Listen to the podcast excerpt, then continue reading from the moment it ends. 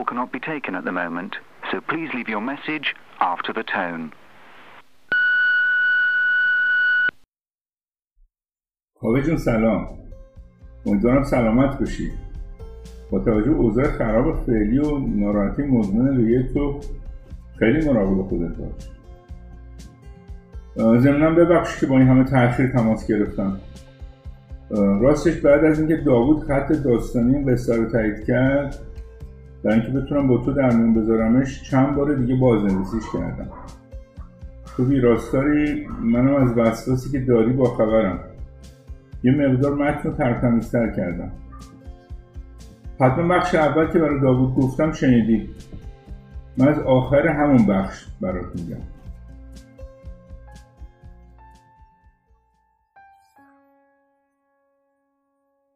پدر یک مرد معمولی بود.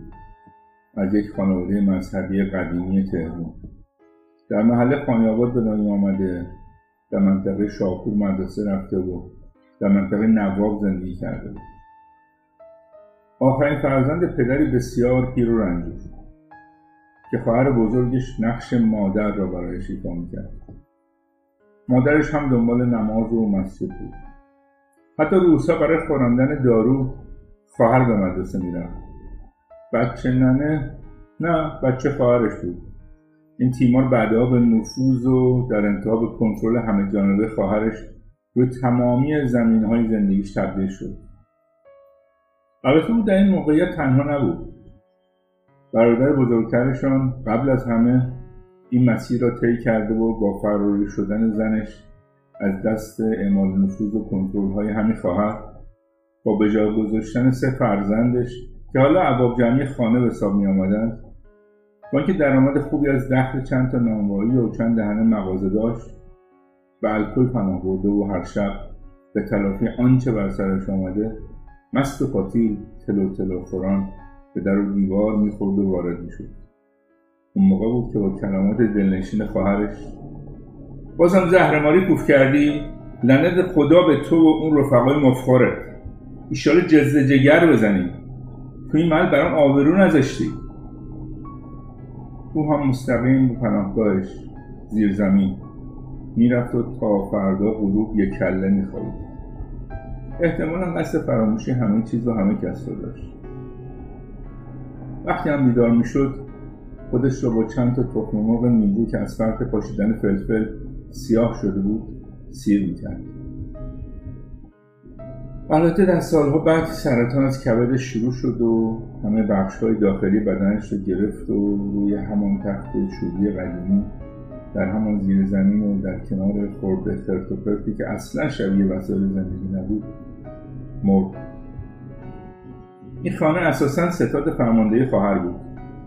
خیاط خونه محل آموزش هنرهای خیاطی و منزل همه افراد از جمله چند شاگرد خیاطی که شهرستانی بودند هم بود. این خواهر را همه خانم خیاط صدا کردند زن لاغرندام با دماغ بزرگ و تیز قدی بلند که اغلب خودش رو در چادر مشتی میپیچید اقتدار غریبی داشت زورگو بود ولی انگار داشت از چیزی فرار می‌کرد. شاید گذشته زارا وقتی خیلی کوچیک بود شاید حدود ده دوازده ساله به زور خانواده به عقل این مرد هفتاد و چند ساله در این زندگی چندان دوام نیاورده.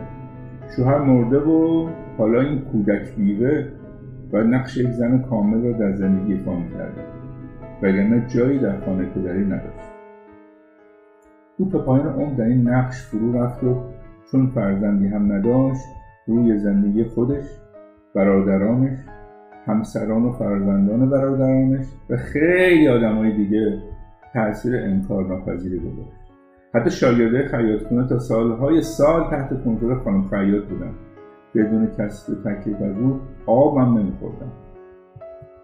البته نگفته نمانم فوقالعاده قابل اعتماد بود. حدی که معتمد همه اهالی محل آشنایان بود. حتی پسر خالش که بعدها به معاونت نخست وزیری هم رسید زمانی که از استانداری اصفهان عرض شد های حاوی طلا و مسکوکات با ارزشی که طی دوران تصدیش از مردم چاپیده بود از ترس بازپس دادن به دختر خاله امین استفاده کار خیاطیش هم حرف نداشت حتی کت مردونه بسیار مدروز از زیر دستش بیرون میومد باور نکردنی. لباس خانمه خیلی از اشراف رو هم میدوخت به واسطه معرفی همین پسر خاله. البته رفتار خانم خیاط با همه مقتدر دستوری و گهگاه مهربان بود. نه تنها شاگردانش بلکه سه فرزند برادر بزرگترش بازماندگان مادر فراری یک پسر دو دختر. که حالا نوکر و کلفت این خانه همگانی شده بودند کاملا تحت فرمان او زندگی می‌کردند عباس را کارگر یک کارگاه لباس عروس در کوچه بلن کرده بود.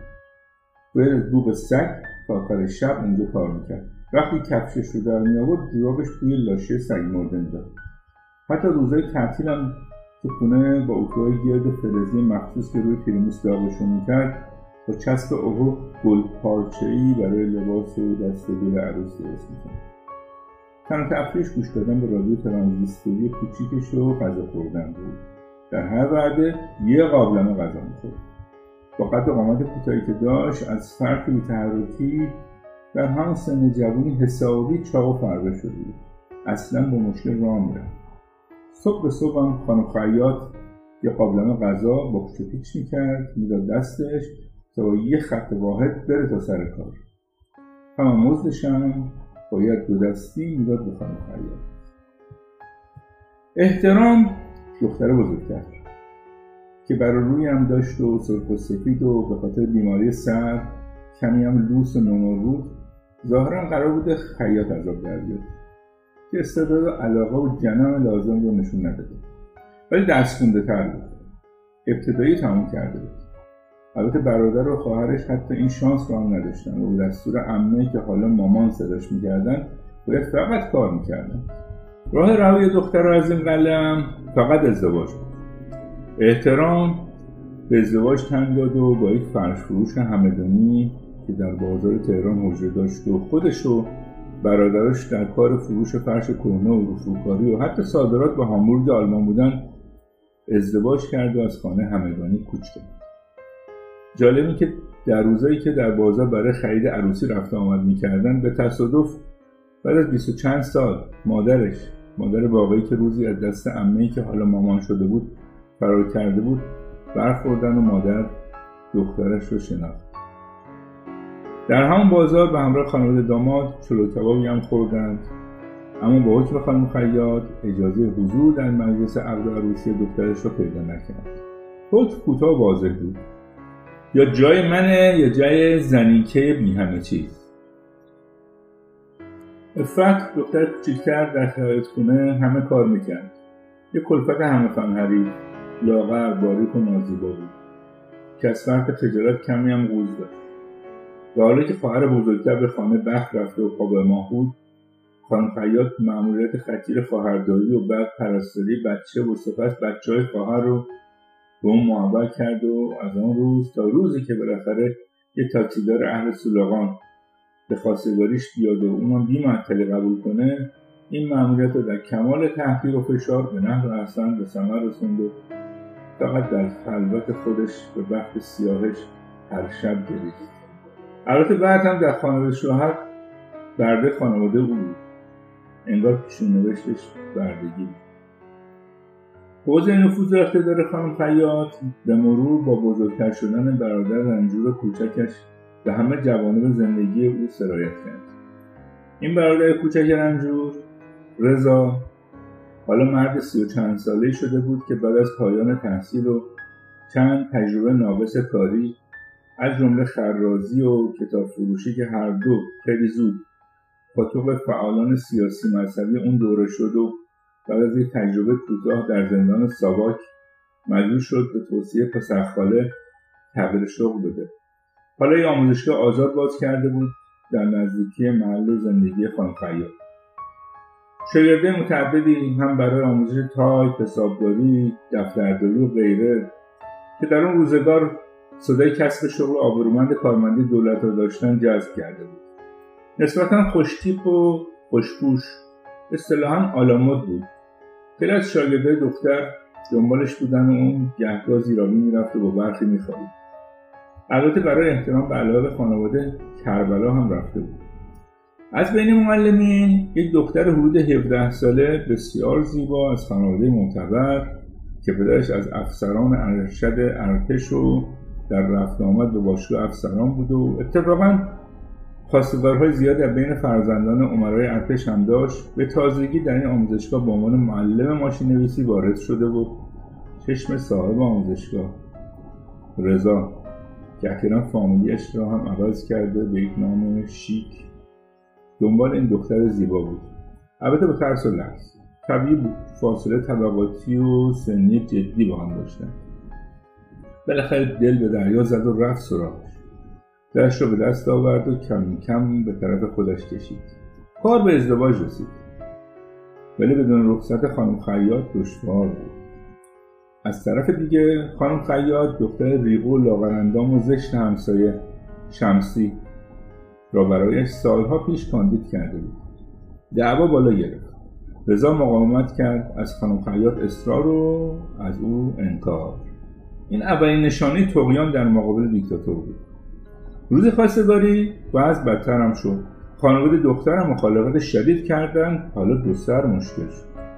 ولی دختر فرخنده و رضا کم نیاوردند با اصرار و ابرام رضایت زوری گرفتند در مقابل خانواده دختر برای همیشه از کانون خانواده تردش کردند حتی در سالهای بعد هم نرمشی نشان ندادند و خانم خیاط هم خدا به روز کسی نیاره. کمر به دشمنی به سبک خودش بست و مسیر ناهموار زندگی مشترک فرکنده و رضا شروع شد.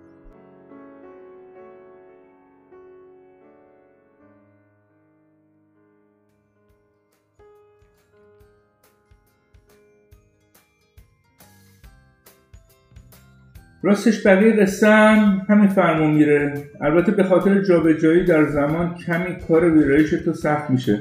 ولی چاره ندارم. حداقل تو چهار تا بازه زمانی باید قصه جابجا بشه. من منتظر نظرت میمونم. این مدت شاید کمی روی پرورش شخصیت رو کار کنم. راستی شنیدم تو این روزای خونه نشینی معتاد پادکست شدی. نمی‌دونم چی گوش میدی.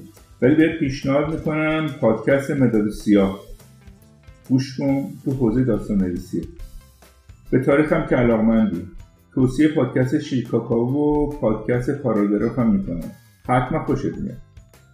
کابا جون بیشتر وقتتو نمی‌گیرم. پس خیر پیش خبر از تو. مراقب جانت باش تا تماس بعدی.